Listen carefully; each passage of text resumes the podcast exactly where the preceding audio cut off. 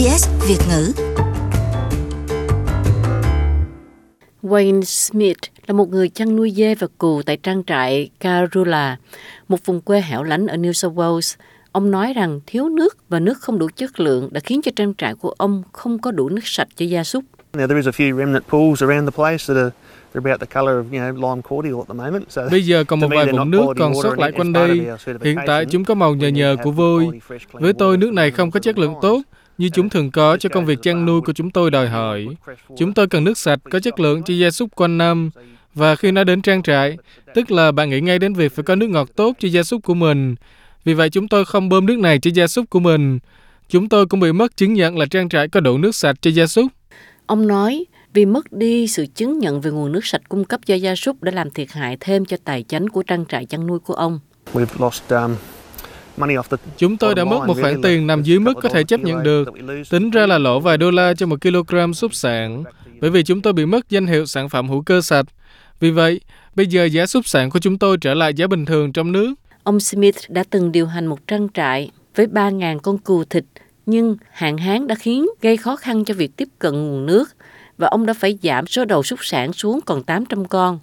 There usually manages to be maybe a month or two of rain in there somewhere that just Thường sẽ có just một hoặc you hai tháng mưa ở một nơi nào đó, giúp bạn tiết kiệm trong vài tháng. Bạn chỉ cần thả cho đàn gia súc sống tự nhiên trên đồng mà không cần phải cung cấp cỏ cho chúng ăn. Thế nhưng bây giờ thì chúng tôi phải nuôi gần 12 tháng liên tục. Chúng tôi đã cho cừu ăn cỏ khô và những thứ tương tự để cố gắng duy trì số lượng và giờ thì chúng tôi muốn buông tay đầu hàng. Ở thượng nguồn, ông nông gia Glenn Morris đã chứng kiến thị trấn Menindee ở phía tây New South Wales đang trải qua một trong những vụ cá chết lớn nhất của Úc từ giữa tháng 12 đến tháng 1.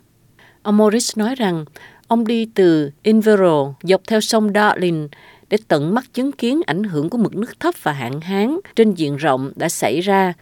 Ông thấy tác hại của hạn hán có thể tàn phá cả một gia sản. Where I'm from, all the trees are dying, all the old trees are dying from um, lack of Nơi tôi đến thăm, from the tất cả cây cối đều khô um, rũ và đang chết vì hạn hán.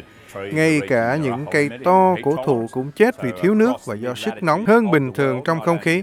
Tôi biết rằng khoa học giải thích cây cối đã đạt đến mức giới hạn chiều nhiệt của chúng. Và nhìn rộng ra trên địa cầu cùng vĩ độ với Úc thì khắp nơi đều đang mất đi cây cối, vốn là những nhà máy giúp giữ bình ổn nhiệt độ và độ ẩm trong không khí. Và điều này làm ảnh hưởng đến chu kỳ xoay vòng của nước. Chúng ta thực sự gặp rắc rối với khí hậu và vì vậy tôi rất lo lắng. Các chuyên gia về nước cho biết, điều kiện không thể đoán trước về khí hậu đã khiến cho việc quản lý nước trở nên khó khăn.